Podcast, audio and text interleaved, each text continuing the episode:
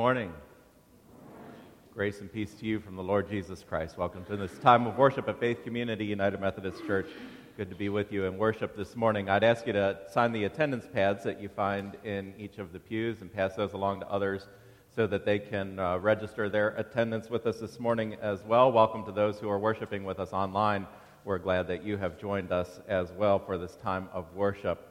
There's a special insert in your bulletin for Easter flowers, ordering the Easter flowers. Uh, if you would like to order flowers for Easter, you can take that uh, form, fill it out, and, and get, your, uh, get that back to us, and, and we will uh, order those for you. Uh, the administrative board on Thursday night did vote to uh, remove the mask recommendation for inside the building. Uh, that doesn't mean that we're recommending you not to wear masks, but simply uh, not making uh, any recommendation one way or the other. Uh, you feel free to, to um, do whatever you feel is best and however you feel most comfortable. And uh, for those who, who do continue to worship at home, uh, we're, we're glad that we can offer that alternative and hold you in prayer as you worship with us. There are several announcements in your bulletin that I'd uh, call your attention to. There's a new member class tomorrow evening. If you're coming to that new member class tomorrow evening and haven't already told me, let me know that so that we have enough materials for everybody that is coming to that class. That's for anybody who's just interested in uh, learning about membership at Faith Community United Methodist Church. There's a, an announcement about the organ recital this afternoon. Make sure that you take note of that so you can enjoy that time. Uh, there's the Men of Faith tomorrow evening. Uh, there's a special Lenten offering that goes to VBS. There's information about uh, scholarships, scholarship applications for college students.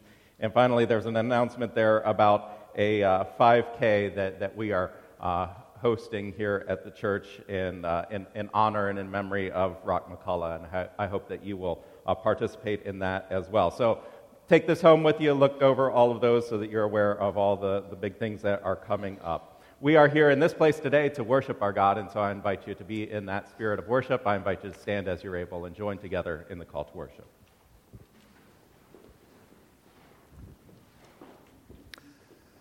Join me in the call to worship. Ho, everyone who thirsts, come to the waters. You who have no money, come, buy, eat.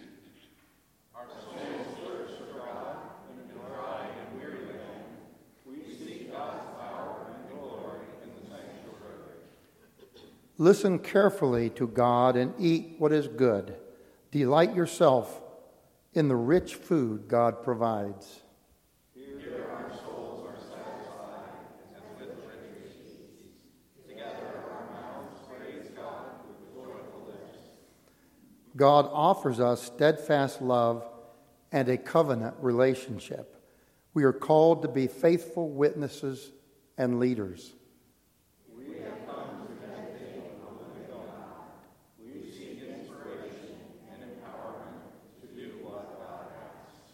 Please remain standing and turn in your hymns books to number 578 God of Love and God of Power.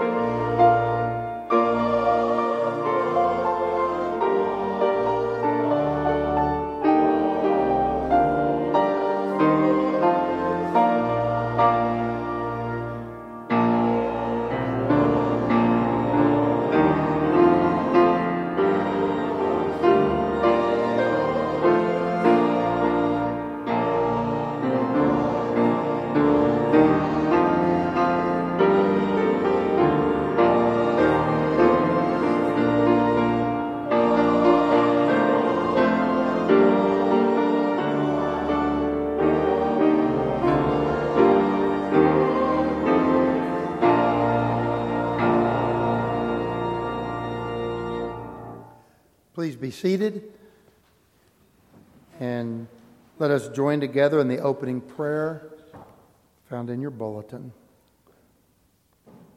Let us pray. God of all, you love us beyond compare and are faithful to us even when we turn away. You are patient and wise, caring and just.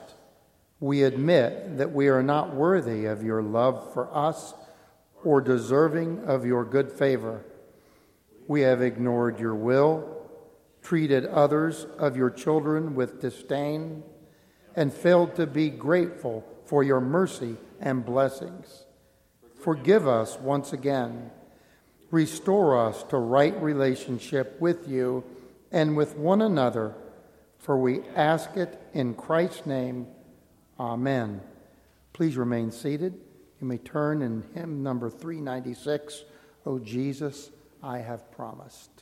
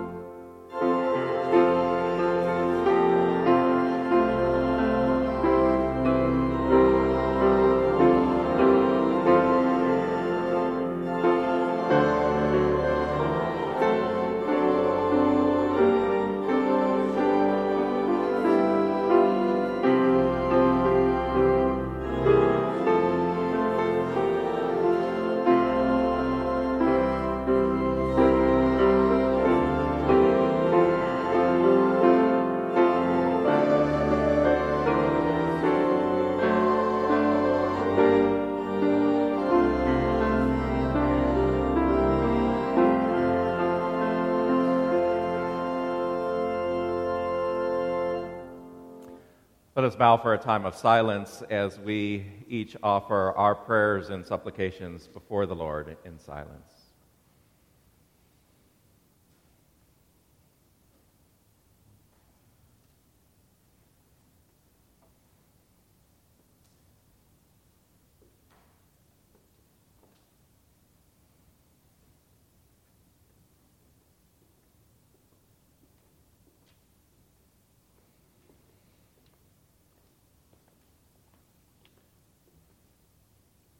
Lord, how good it is to come into this place, to sit in your presence, to lift our concerns to your throne, to know that you have heard us, to know that you are faithful to respond, to know that you are at work on our behalf, even before we ask.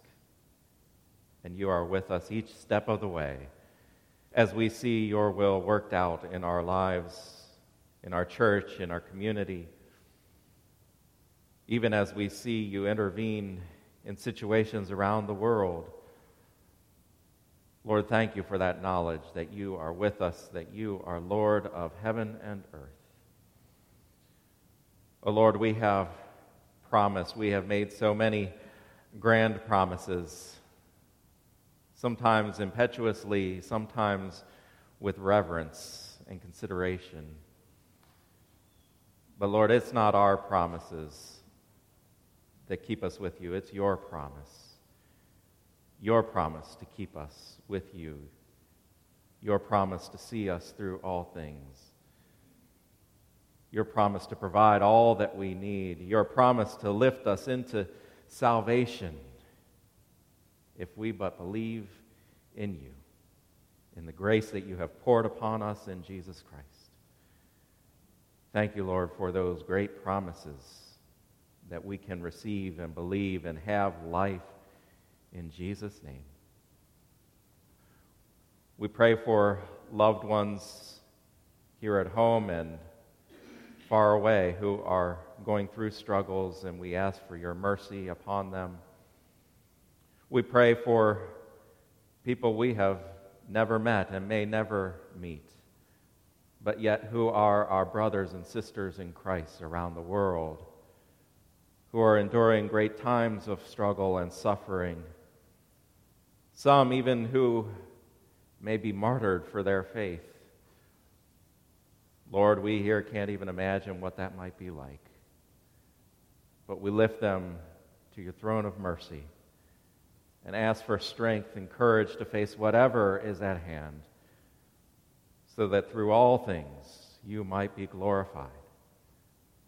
Through Jesus Christ our Lord. It's in His name that we pray, and it's in the words that He has taught us that we pray together. Our Father, who art in heaven, hallowed be thy name. Thy kingdom come, thy will be done, on earth as it is in heaven. Give us this day our daily bread, and forgive us our sins, as we forgive those who sin against us. And lead us not into temptation, but deliver us from evil. For thine is the kingdom, and the power, and the glory forever. Amen.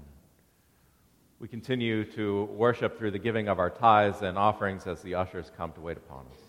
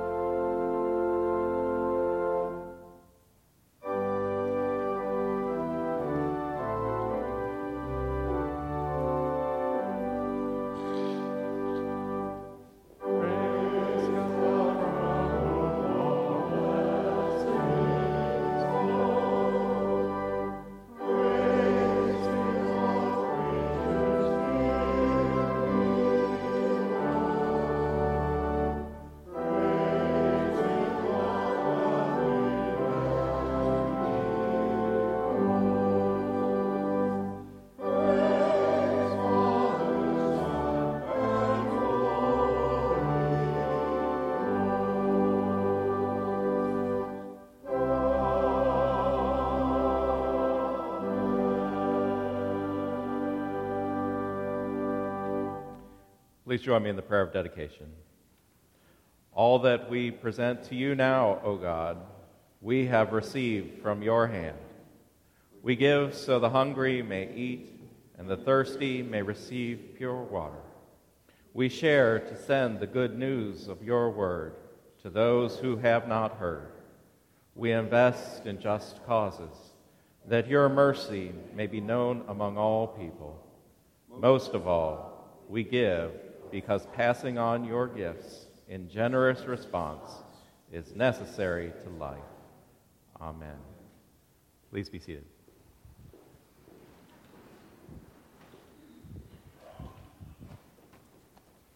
The scripture lesson is found in your bulletin, Daniel chapter 10, verses 1 through 9, verses 15 through 19.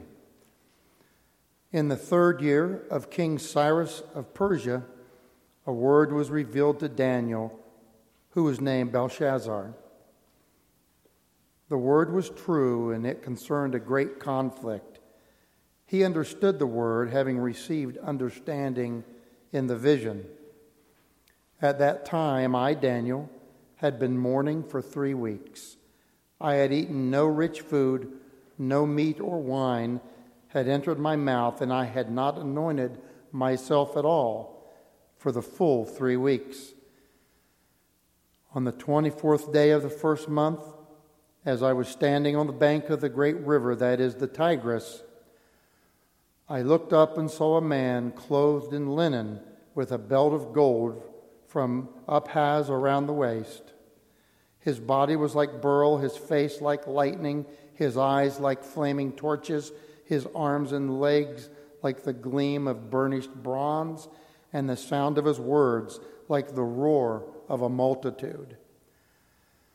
I, Daniel, alone saw the vision.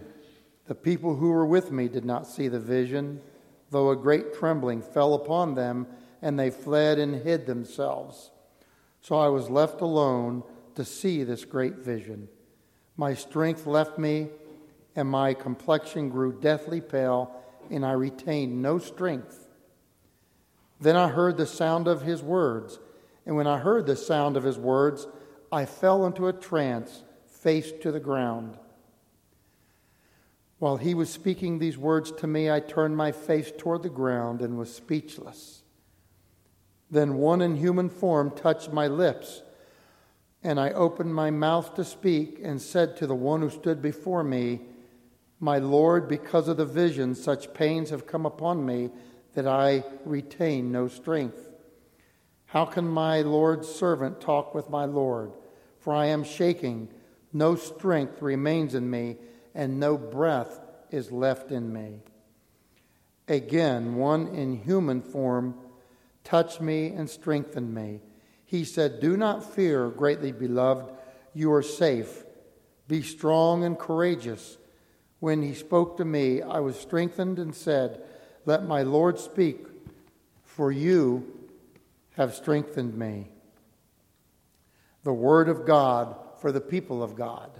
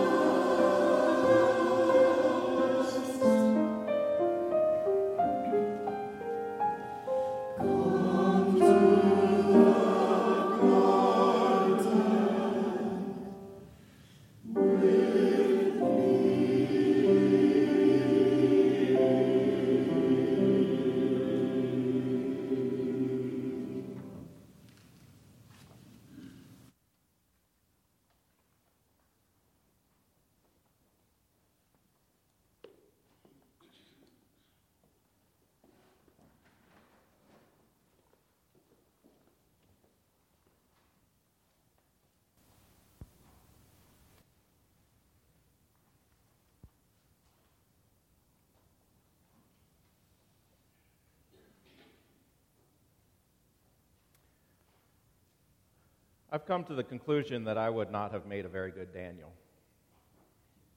Is it the idea of living in a foreign land and serving foreign kings that I couldn't handle? No, I think I could probably handle that part.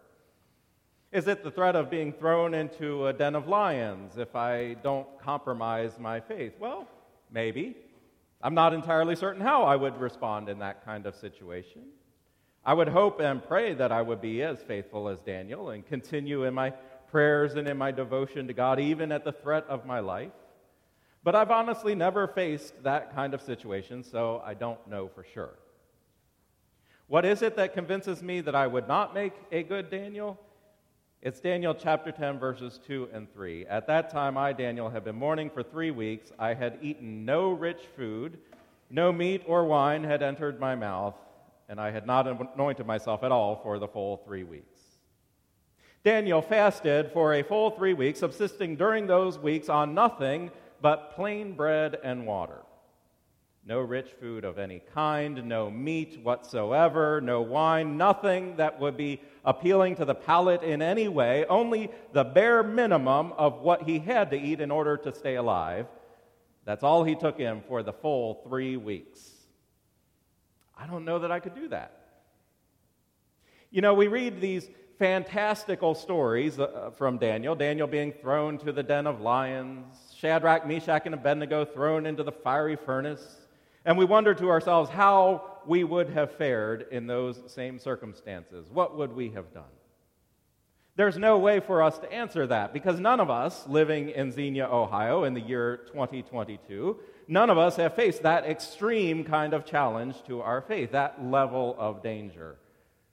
Sure, we've faced challenges to our faith. We've had to stand up to judgment and ridicule and harsh words and, and conflict. But most of us have not had to literally put our lives on the line in order to remain faithful to God.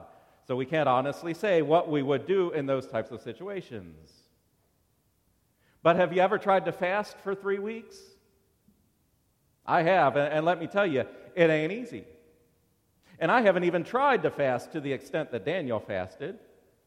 Why should I even begin to wonder how I would fare facing a den of lions or a fiery furnace for God when I find it so hard just to give up one meal out of the day for God?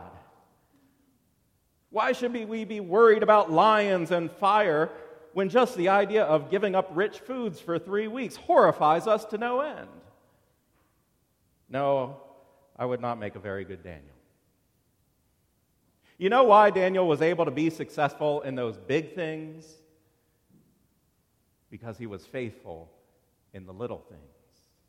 That's what it takes to stand up in times of trial. We have to be trained regularly, constantly, through faithful devotion in the little things, so that when the fiery trials come, we don't have to wonder how we will fare. We have already been tested. We are prepared to stand tall.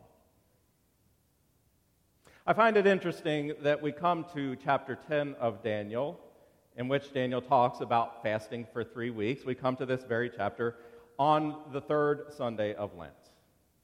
If you are doing any kind of fasting for Lent, you are now in the third week of your fast. So, how's it going? I, I usually do participate in some type of fasting through the season of Lent. Although, as I, I've said, not to the extent that Daniel fasted. I'm not subsisting on plain bread and water. I think I'd be falling over right now if I was. But, th- but there are certain items that I avoid during Lent, certain meals that I miss. One of the reasons I do this is because of one of the historic John Wesley questions asked of me at my ordination Will you encourage the practice of fasting, both by precept and example? To which I answered yes. And every year when Lent rolls around, it's my annual reminder that I haven't done that lately. So I decide how and what I'm going to fast from this year. I think that most of us, eh, I'm no exception to this, when we approach fasting, if we think about it at all, we, we treat it sort of like a New Year's resolution. Here are some bad things that, that I'm going to give up for a while, or here are some things that, that would be good for me that I'm going to add into my daily routine for a season as the days wear on, maybe we forget, or maybe our resolve wears down, or, or maybe the devil gets in there and says, That's not really necessary, you know. And it's true. It's not really necessary, at least not in terms of salvation. God loves you the same whether you practice fasting or not. You know that you will be forgiven even if you don't follow through, because after all, we are saved by grace, not works. But in spite of all of that, Daniel felt compelled anyway to fast for three weeks. As the faithful of God throughout history have felt compelled at times to endure a season of fasting for the sake of drawing closer to God in prayer. Daniel's reason for this three week fast was that he was in mourning. He doesn't say why he was in mourning. What was he so despondent about that he felt compelled to give up all rich food and meat and wine for three weeks? We don't really know. There are some things that Daniel tells us, though, that reading between the lines provides some insight. First, he tells us that this was the third year of King Cyrus of Persia. That would put this chapter at right around the same time as the lion's den story of chapter 6. We don't know exactly when that story is set, so we can't know for sure whether this fast was before or after he was thrown into the lion's den, but it was in roughly that same period of his life and in a similar situation, similar setting. I wouldn't be at all surprised if this three week fast and this vision that followed from it were the very thing that prepared Daniel for facing that particular challenge. Another thing, this chapter takes place two years after Cyrus issued his edict declaring that the Jews could go free, return to their homeland, rebuild their temple.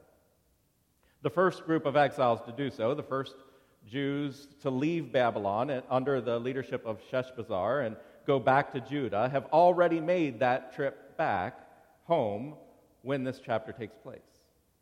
The Jews were no longer captives in the third year of King Cyrus. If they remained in Babylon or Persia or wherever they were living at the time, if they stayed there rather than going back to Judah, it's not because they were captives, but because they chose to stay. Some interpreters have suggested that Daniel was mourning because so few of the Jews had chosen to go back home. The group that returned to Judah in the first wave was relatively small compared to the numbers that stayed in a foreign land where they had settled and made themselves at home. Perhaps this suggested to Daniel their compromise with the world, their relative comfort in a foreign land and their accommodation to foreign customs, a loss of fervor for their identity, a lack of concern for their heritage, their temple. Or it could be that Daniel was mourning because Although the Jewish people were now free to return home, he was too old and frail to make the journey himself. Perhaps the fact that he had to stay behind while others got to return home caused him some heartache. He mourned because he longed to go with them to see the beautiful land once again, but he couldn't. Either of those makes sense, and there might be something to both of them, but I suspect there's something even deeper that led to this fast. Daniel mentions in verse 4 that at the end of the three week fast, he received another vision, and he says it happened on the 24th day of the first month. Here's the thing about that timing the festival of Passover began on the 15th day of the first month. In the Holy Land, Passover lasted for seven days. For those living outside of the Holy Land, Passover often lasted eight days. In either case, by the 24th day of the first month, the Passover festival is over. And Daniel had fasted through the entire thing. That is something remarkable. It, would be like a Christian deciding to fast from the week before Christmas until the week after New Year's. What? That's not a time to fast. That is a time to feast. Passover was the festival in which the Jewish people celebrated their liberation from captivity in Egypt. It was a celebration of freedom, a recognition of their identity as a people, as a nation, brought about by the miraculous liberation of God. If ever there was a time to celebrate Passover, it is right after they've been set free once again after their captivity in Babylon has come to an end, after God has rescued them again and told them to return to the promised land again. And yet, right at this moment of having been set free, Daniel fasts through the entire festival that celebrates that very freedom. That suggests to me that he was in mourning because he knew from the visions that he had had earlier in the earlier chapters that, that we've already looked at. He knew that this freedom of the Jewish people that they were celebrating at that moment would not last. He knew that the exile was not really over. Even when the temple would be rebuilt, the true exile would go on. The temple would be rebuilt in only a matter of years, but in times of trouble. He knew it would be desecrated again. He knew the Jews would face domination again. He knew the chosen people would still face war and devastation and attacks of the evil one. It's not easy to celebrate with everyone else when you're a prophet and you know the bad stuff that's coming. Daniel was not able to celebrate the Passover because he knew the freedom they were currently rejoicing in was transitory and fleeting. To the rest of the Jews, this was a time of jubilee. But Daniel had been shown what would follow that jubilee, and it caused him to tremble in sorrow for his people. And so while all the rest of the Jews partook in the Passover festival, Daniel fasted. For three weeks, he fasted. At the end of the three weeks, on the 24th day of the first month, he had a vision. Daniel says, I was standing on the bank of the great river, that is the Tigris. This is different from what happened in chapter 8. In chapter 8, Daniel was taken either in his vision or by the Spirit to a river far away and then transported back again at the end of the vision. Here in chapter 10, he's standing next to the river before the vision begins. He even mentions others that were standing there with him. So the river itself is not a part of the vision, but simply the setting for where the vision takes place. Daniel calls it the Great River and then says that is the Tigris. Usually, the expression the Great River refers to the Euphrates. And indeed, Babylon, where Daniel lived for most of his adult life, is located on the bank of the Euphrates. If Daniel had simply said he was standing next to the Great River, without naming it, it would be natural to assume that he stood next to the Euphrates. But Daniel then clarifies by saying that is the Tigris. The Tigris flows somewhat parallel to the Euphrates, but a bit farther to the east.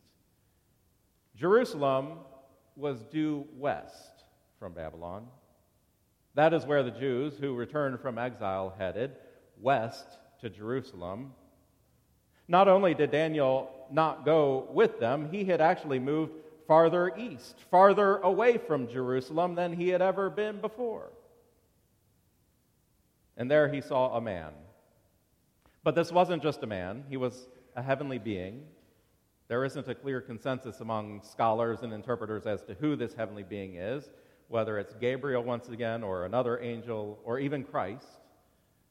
I'm convinced this vision is of Christ once again. Daniel says that the man was clothed in linen. Leviticus 6:10 and 16:4 describe the priest putting on the tunic of linen as a sign of being clothed in holiness when approaching the temple to perform the sacrifices. Jesus is the great high priest, and indeed the, only, the one who replaces the temple himself, as Daniel saw in an earlier vision. He also says his body was like beryl. Beryl is one of the stones that was placed on the breastplate of the high priest. Here it is not just a stone in the breastplate, but it is his whole body that is like beryl. This, this isn't just a symbol of the high priest, this is the great high priest himself. Perhaps most striking, though, is that his face was like lightning. And the others who were there with Daniel fled and hid themselves with great trembling so that they could not see the vision. We're reminded here of two New Testament events. One, the transfiguration of Jesus on top of the mountain when Peter, James, and John saw his clothes turned to a blinding white. And two, Paul on the road to Damascus when he was struck by the vision of a blinding light and the others around him were not allowed to see what he saw, although they had a sense of the divine presence and heard the voice and were filled with fear. It seems to me that this is Christ once again. But Daniel is getting a different vision of Christ here than he was given before. Previously, when he saw the Christ, he, he described him as one in human form, or one who looked like a son of man. What he was being shown was Christ in his incarnate form, as he would one day come to earth as Jesus. But here he is seeing the ascended and glorified Christ, as he would be following the resurrection. That is the vision that Peter, James, and John were given in the Transfiguration a glimpse of the glorified Christ as he would be following the resurrection and ascension. That is who Paul met on the road to Damascus, the risen and ascended Christ.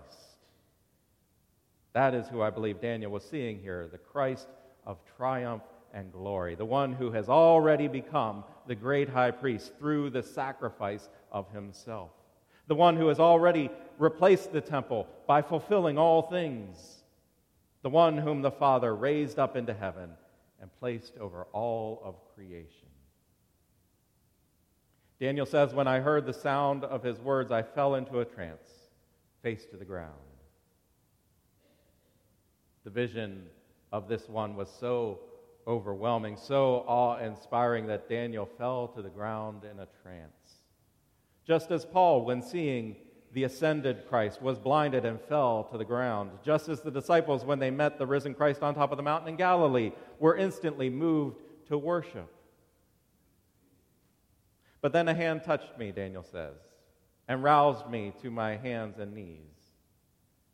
This is the first of three times that Daniel is touched by a heavenly being in this chapter. Who this heavenly being is, again, there's no clear consensus. At first, it seems like the same heavenly being that caused him to fall to the ground in the first place, but as you go on in the chapter, it becomes clear that this is not the Christ, but an angel in service to Christ. Some of the things that he does, and even some of the things that he says, are right in line with what Gabriel had said and done in the previous chapter, leading me to believe this is Gabriel once again although Daniel doesn't specifically name him here. In 10:11, the angel calls Daniel greatly beloved or highly esteemed, just as Gabriel had in 9:23. Remember that seems to be Gabriel's calling card. In 10:12, he says, "From the first day that you set your mind to gain understanding and to humble yourself before your God." Meaning from the very first day of Daniel's fast, your words have been heard, and I have come because of your words. This is just like 923, where Gabriel says, At the beginning of your supplications, a word went out, and I have come to declare it. In chapter 9, we weren't told how long Daniel's prayer and supplication with fasting and sackcloth and ashes went on before Gabriel arrived. Here in chapter 10, we know it was three weeks. In both cases, though, Gabriel emphasizes that Daniel's prayers were heard immediately and that heaven was at work answering those prayers from the beginning. There may have been quite a long time between when Daniel began to pray and when the answer was given to him, but that doesn't mean that there was any delay in God hearing or in heaven responding. At the beginning of your supplication, Gabriel said in chapter 9. From the first day you set your mind to it, he says in chapter 10. Here's a lesson to us in our own prayers and supplications and fasting, even. The reason we need to be persistent in our prayers, the reason we need to keep at it when we are fasting, when we are seeking the Lord, is not because God is putting us off and we have to wear him down. Far from it. These visions to Daniel tell us that the word reaches God immediately, even before we express it, some passages might suggest.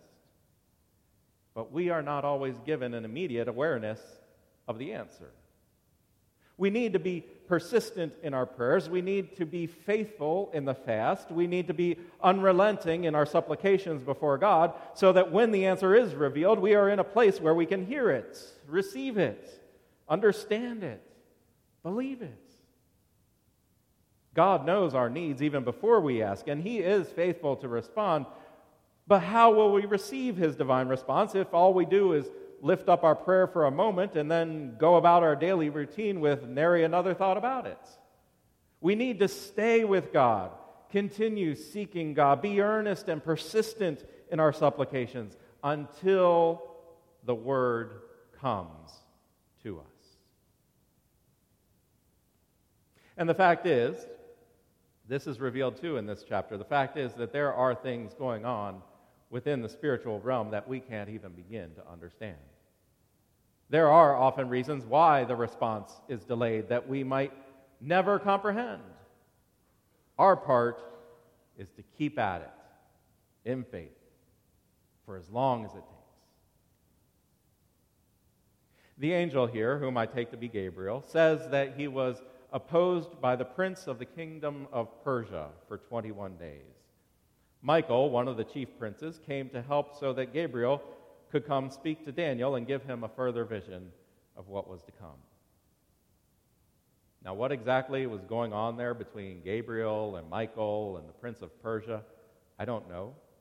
What is clear is that the prince of Persia that's spoken of here, and later it talks about the prince of Greece as well, these are not earthly human princes. These are spiritual beings battling with Gabriel and Michael.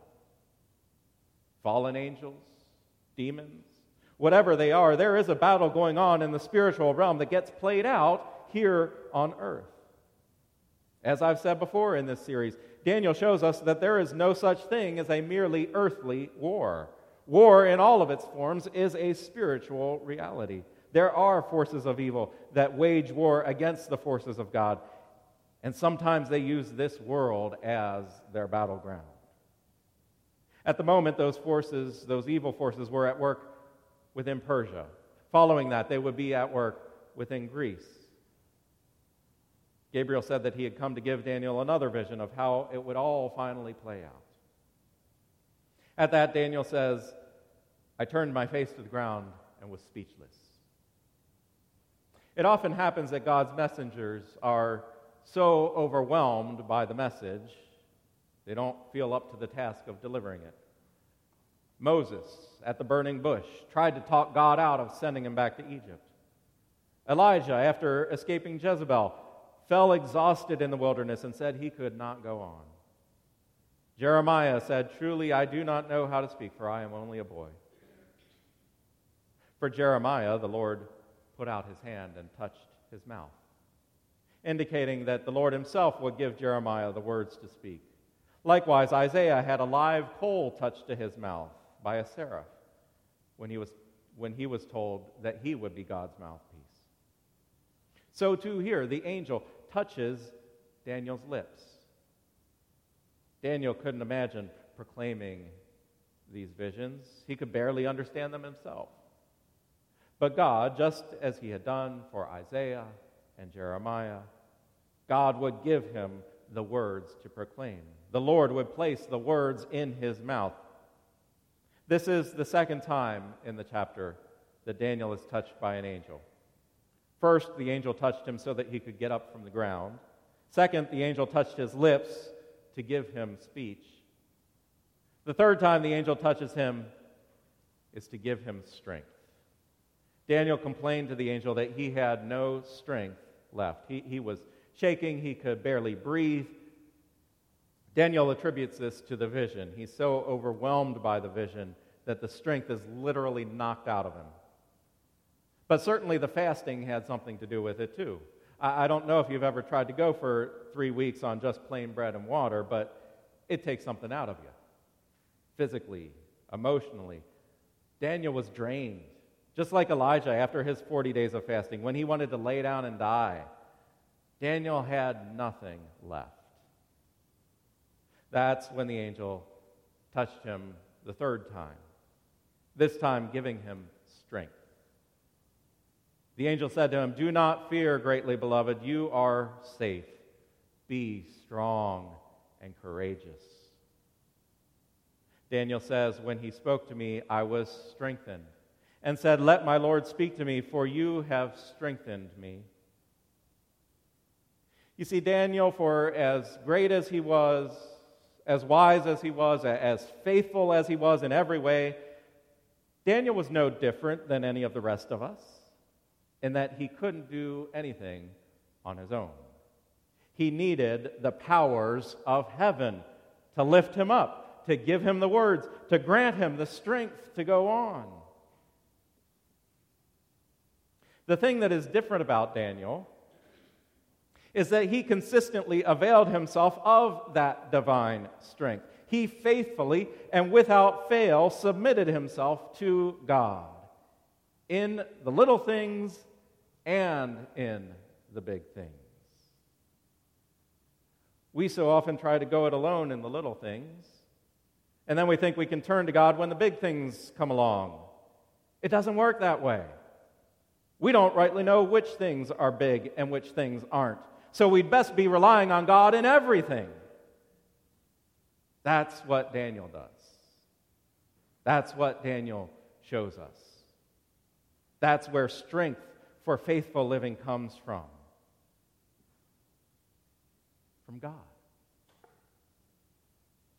So let us turn to the Lord in all things.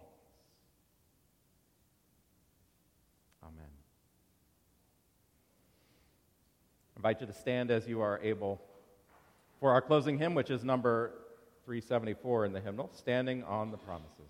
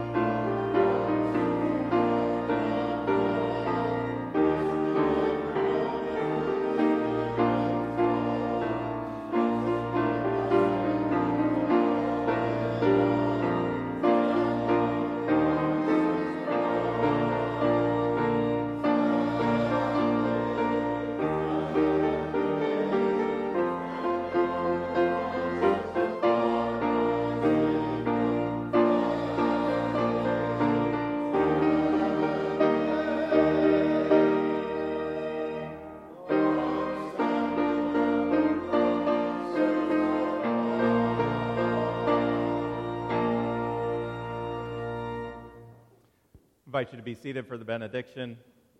And please remain seated until the, the choir has exited the sanctuary. The Lord is our strength and our salvation. So as you go from this place, may you go trusting in Him in all things, in the big things and in the little things. Go in the name of God the Father, Son, and Holy Spirit. Amen.